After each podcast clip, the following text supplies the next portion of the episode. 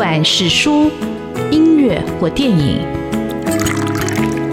不管是茶、咖啡或酒，也不管是译文的空间或餐饮的场域，文化无所不在。台湾新风景，让我们重新发现生活里的文化。文化就是我们的生活。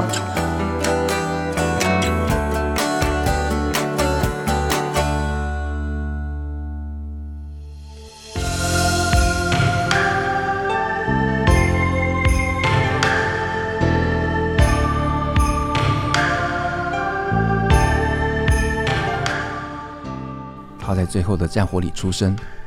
母亲经常讲述有天背着他出外，怎样遇着整排房屋燃烧，人怎样衣衫着火，从废墟爬出来的可怕景象。幸好他不记得。不过，战争轰炸后的贫穷，他可是尝得很多。韩吉江不要紧，但韩吉江发了霉是什么味道呢？贫穷的滋味，饥饿到顶。明知发霉也会吃下肚去。他们的村庄虽然也算台南，但离府城远得很。两三百年前，这根本是一片海。父亲说：“海水头咸，米进未出。”倒是日本人种上了甘蔗。父亲喜欢夸口说他是在糖厂做过办公桌的，可他记里没看过父亲有什么日本人朋友。懂事以后见到的父亲，也总是田里又慢又弱的那个。太阳月亮，风雨情书，村子里家家都穷，大穷与小穷的差别而已。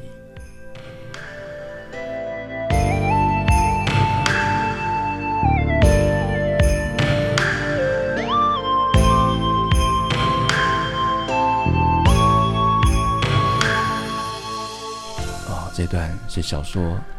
白色画像中的第一篇《青志先生》，作者赖香吟。这本书也是今年获得台湾文学金鼎奖的小说大奖啊，就是一整年度最重要的小说。这种小说也呈现出一种历史的视野、历史的声音，也展现一种文学的书写的一个风格。呃，小说家赖香吟是我一直以来就想访问的作家，因为他常年旅居德国，刚好今年因为获奖的关系，他才有机会回到台湾，所以我赶快请他上节目来跟我们的听众朋友来分享他的作品，他的呃文学之路。那他的文学之路，刚才在我们正式访问以前，其实他说跟你想象的不一样。那到底怎么样？待会也请小说家赖香吟来谈。那相应的呃得过很多的文学奖，不管是金鼎奖啊、金典奖啊、联合报的文学奖啊，或者是呃他自己的一个翻译著作。也很多，就是他应该是一个，应该是一个学者，但是后来他又专注在小说，这中间有一个呃离开又回来的一个过程。那到底这是一个怎么样的一个过程？那呃，相信他得过金典奖的小说有《其后》啊、呃，然后还有这一本呃《白色画像》。那之前他有《天亮之前的恋爱》，日治台湾小说风景这本书是我错过的作品，所以我也。想找个时间来谈。那现在香吟来到我们的节目现场，我们就请香吟来分享他的，不管他的书写、他的生活、他的阅读、他的创作、他的关怀。欢迎小说家赖香吟，香吟好。嗯，各位听众好，志峰大哥好。啊，香吟很高兴，终于有机会访到你了，因为对我来说，你一直一直是一个嗯，充满。神秘的名字，就是我们的年代稍微接近，因为我还是比较年长。但是香吟每一次出来的作品都引起很大的轰动跟讨论哦。不要讲说一九八七的那那篇蛙，或者不管是写其后，甚至到这次得奖的呃白色画像哦，我觉得这个小说它有一种特别的一个小说家的一个语言跟语感。当他处理在历史的一个关怀跟一个记忆的时候，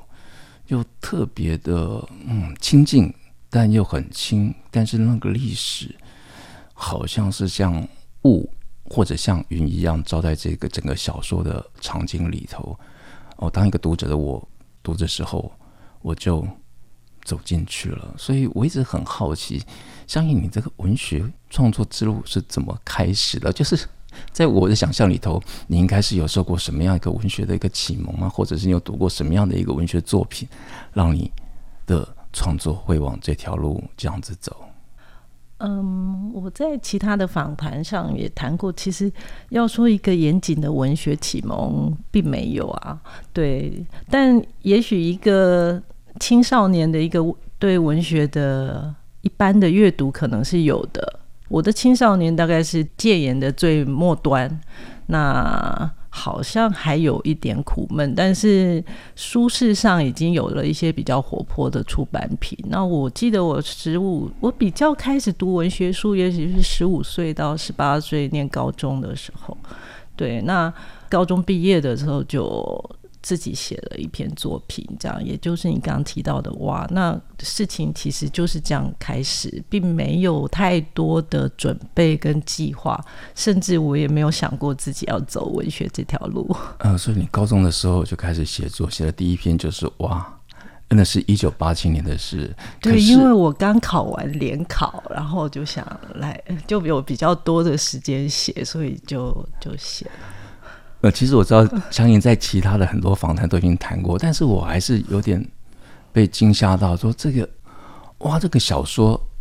我觉得那个声音哦、呃，非常非常的一个成熟，然后特别有一种对人世好像经历过沧桑的，或者对人世有一种洞彻的写出来的这种一种很具生活感的，嗯，哎，或者一种自己的一个呃生存意识很强的小说，居然就是一个。高中毕业，大学联考那年写出来小说，这是太太令人惊讶。对，我那个时候才，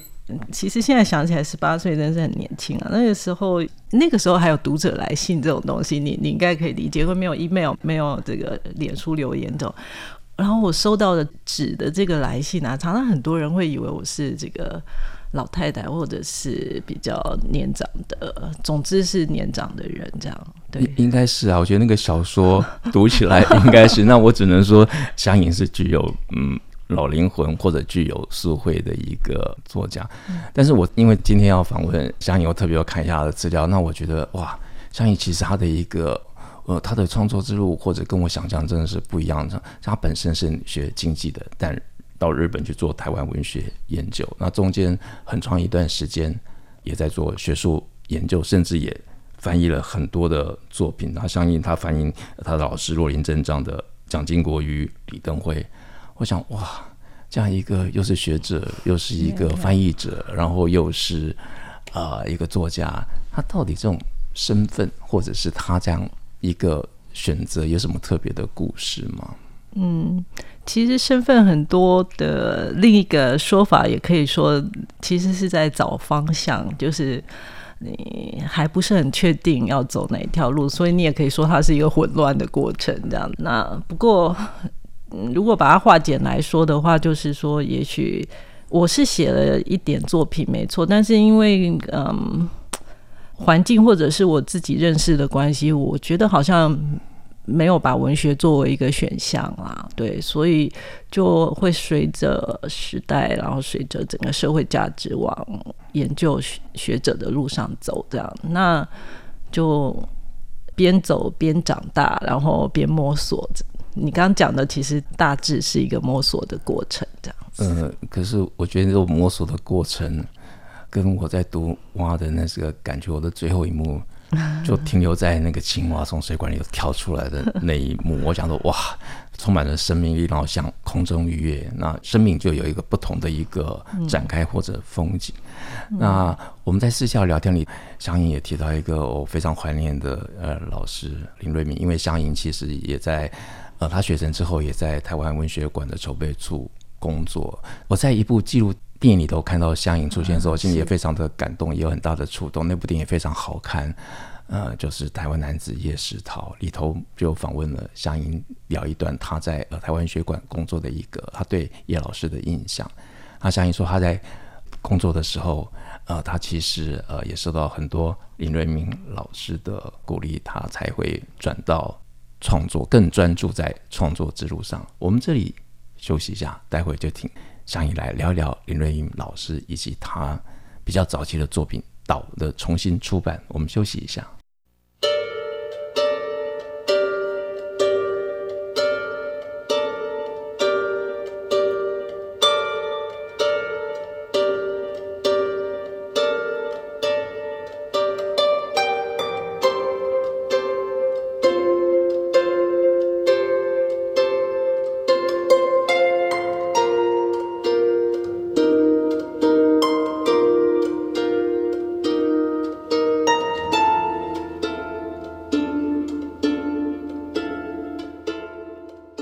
新风景现场为各位邀请到金典奖得主赖香吟。那文学奖对象来说，呃，我想他真正在意的是他要写出什么样的故事，他会在透过他的故事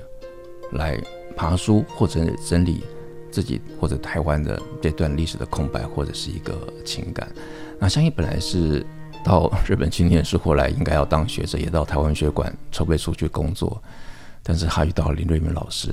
林瑞明老师居然跟他讲，叫他不要做学者嘛，嗯、是这样子讲吗？对，这样就一直说叫我不要读书，要去写作，这样。对，这个过程是，其实我到日本去，本来是一个学术之路，刚刚有提到。那事实上，这个路我没有走完，我走了一半，我念完硕士我就回来了。那在那个时候，就到诚品书店去工作，在工作以及学术之间。还有写作，当时也同时写了《岛》那本书里面的一些故事。我想是这三个在那边摇摆不定。那后来就是台湾文学馆在筹备阶段的时候，对，我到那边去工作。那呃，当时的馆长刚好是林林瑞明先生，那他就觉得说我很应该来为这个筹备处。做点事，那我自己也觉得好像是一个弥补啦，就是我的学术之路没有走完，但是至少可以把前面的所学贡献一点点来，在这个单位，或者是当时这个单位有非常非常多的史料，还有很多还急需整理的东西，对我来讲也是一个很大的很大的吸引，这样，所以我在那边工作了几年，但是。也实在是非常的 忙，完全没有时间读书跟写作，所以，嗯，我大概工作两年多之后就辞掉那个工作，然后，呃，依然是处在那个摸索阶段，想说那就还是继续把学术之路走完吧，所以我去念了成大台湾所的博士班。那林瑞明老师那个时候就挂我的指导教授，但是这个指导教授都不是教，他都不教我写论文，他一直教我要写小说，他甚至觉得说你这个不要念，呃，没有念完也没有关系的，常常是开玩笑这样讲这样。那事情的结果也确实如他所料啦，或许真的是。长辈看我们都很清楚，这样，所以我真的也博士，我到最后还是没有把它念完。所以虽然课程资格考都把它弄完，但是到了写论文那个关口，最后那个关口，我就在想要。怎么把自己投进去写了一个东西？那有一年我是花在这个时间上面，但是我最后写出来的不是我的论文，是其后那本书。对，那其后的出版之后，那就是另外一个篇章了。对，我已经呃，相应提林瑞明老师，是因为。呃，林老师对他的鼓励让我想起来，其实林老师他本来就是一个诗人。那我不晓得他在诗人跟学者，他会更喜欢自己是哪一种身份。那林老师是当我在少数有机会到台南去的时候会去看的老师，所以跟香吟聊的时候就特别的一个呃亲切。那香吟讲他在成品工作的时候，他已经开始在写。岛的小说，对，岛的主要是在那个上世纪末的后来的三四年，对，是那岛的重新出版，因为岛也是重新出版的小说，它也收录了新的小说，所以请香吟也跟听众朋友讲一下，这本也非常好看的小说，它虽然是香吟比较早期的作品，但事实上，他也把他那时候的关怀，对台湾的关怀，他其实在这小说里头。他其实也写得很清楚，虽然是个人的青春的一种记忆或者是纪实，可是那种关怀跟视野已经比较摆在大的一个时代的脉络上。嗯，对，那个岛大概是写在九五到两千之间的这些年间，那差不多就是我在台湾历史、台湾文学上有过一些摸索跟累积之后，但是可能因为我原来自己从写蛙以来一个对文学的一个眷恋呐，所以总是想要用文学形式把我在历史训练里面所得到的知识或者是资料，你总是想要看能不能用文学把它处理成。比较能够给大多数人阅读的故事，或者是说换一个方式去触动别人的内心，那那个时候是在做这个尝试啊。但不可免的很多事情，就是还是有眼高手低的痕迹，然后或者是说那个时候也许整个摸索也有其他的问题，所以其实那个时候有几个预定的计划，我没有完全的完成它。对，那所以两千年出版的时候，有一些篇章我自己知道是漏的。对，那。我刚提到说，其后之后我重新回来写作的时候，坦白说我会挂念这件事情，嗯，那就一直想说把它处理好。那现在就是今年出版的这个新版，等于就是把我当年没有写好、没有写完整的一个文章，把它收进去，让整个年份的故事会比较完整。对，因为我觉得这个岛最特别的是，我特别注意到这个小说的那个年份哦，所以相应它其实，在补的这些年份里头，有哪些年份你是觉得你在早期写的时候漏掉，或者还想写还没有写的？这本书它原来的版本是两千年版，那现在是二零二二版这样。两千年版的话，就是关于年份的话，我只写了一九八七年跟一九九四年台北市长选举那一年，但是中间其实还有好几个重要的年份，比如说八九年是郑南榕的事情，然后。一九九一年是一个带动了后来野百合学运，我们可以从农运然后走到学运。那学运事实上也改变了我们后来整个政治的一个结构，也造就了我们后来政治的人才嘛。对，所以它也是一个重要的年份。那最后一个是九六年，就是台湾。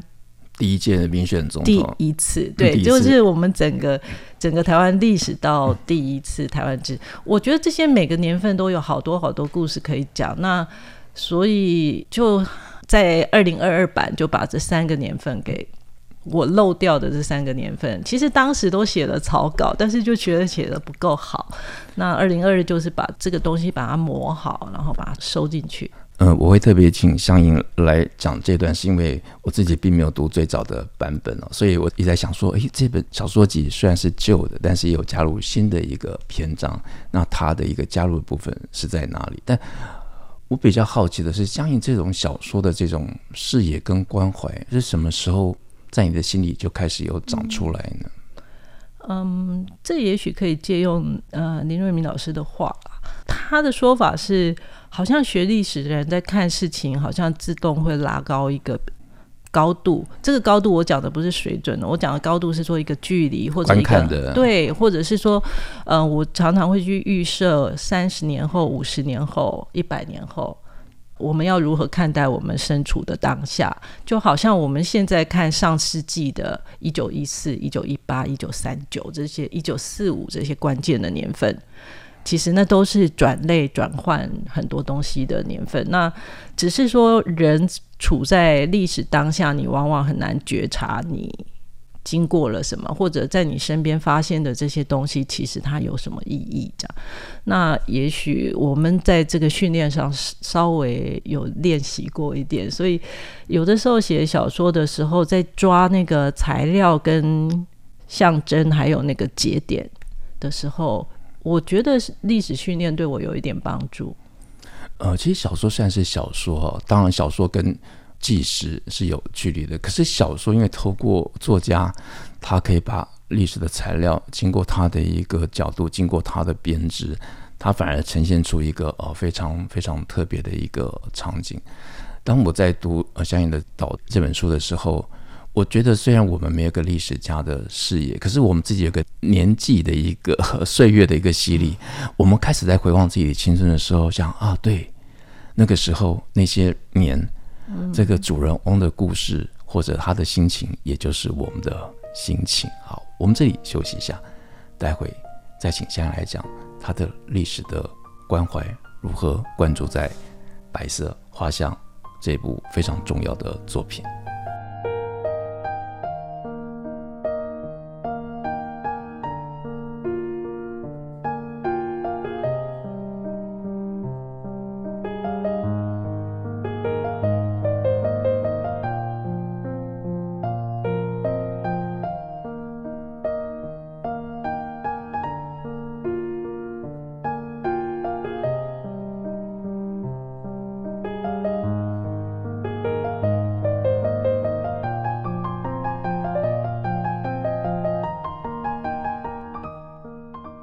台湾新风景现场为各位听众朋友邀请到的是作家赖香吟。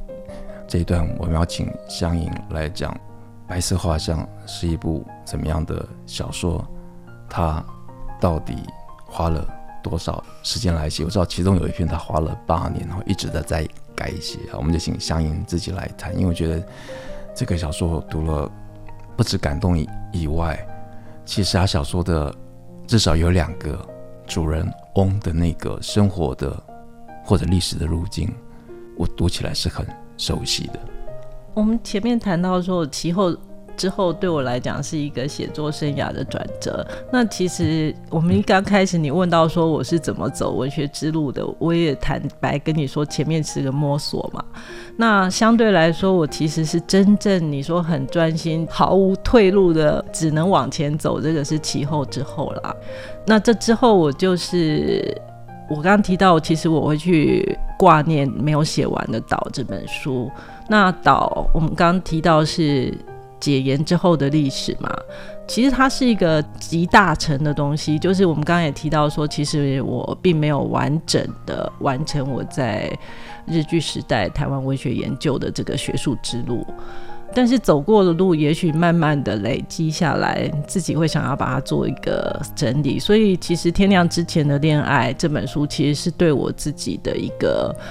呃学徒之路的一个整理。所以那边日志处理完了，那岛也处理了戒严，那中间那一大段呢？其实中间那一大段，我的老师若林镇长他曾经认为说，我的博士题目应该就是要处理战后初期的那个那个左右转换的阶段。他曾经这样子的提示过我，但我离开了这个路径。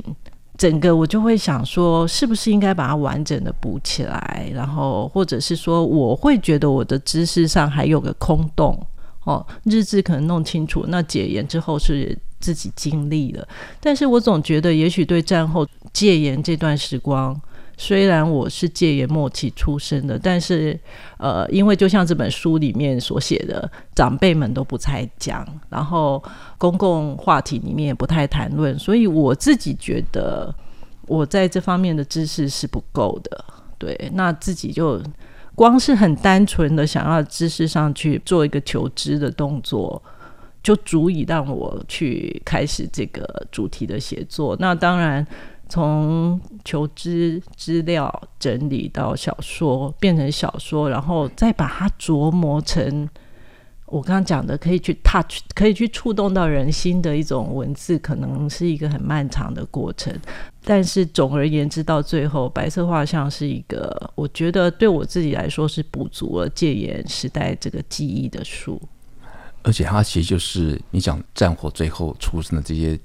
小孩，他们的人生。跟这种政权的执政的转移，其实有很大的一个关联。那包括后来的一个国家整体样貌的一个形塑，或者自己人生的一个生活的一个重点。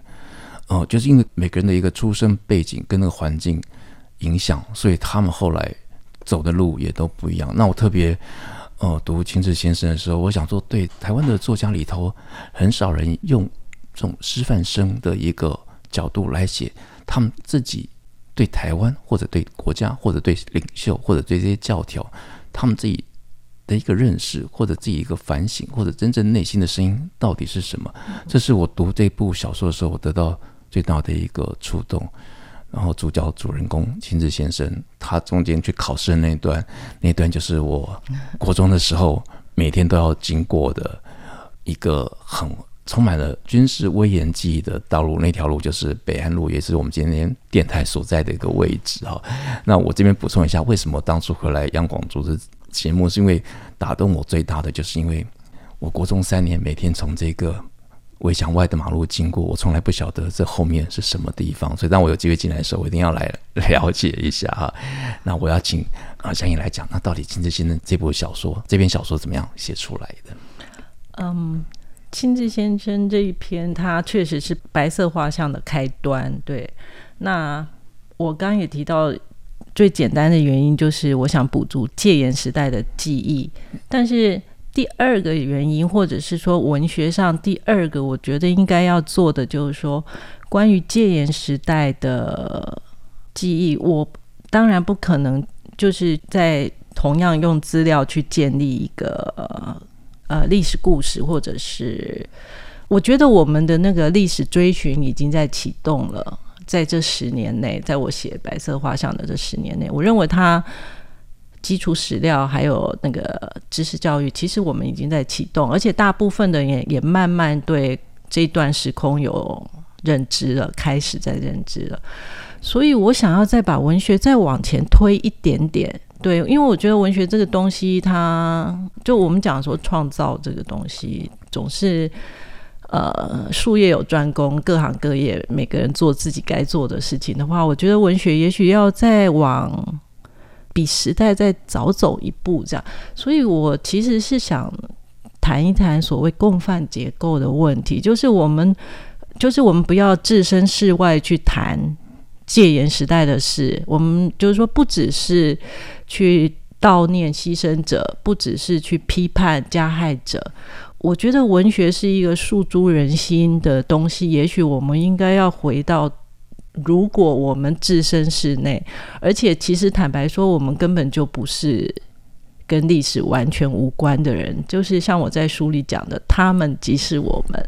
对我，我们其实就是这些人的后代，是，对，那他们所经历过的事情，其实改变了台湾的人才的结构，还有人心的价值，对，那可能要讨论一下更细微的事情。是因为亲子先生，他其实一定有个人物的一个模型或者原型，但他其实叠合了很多人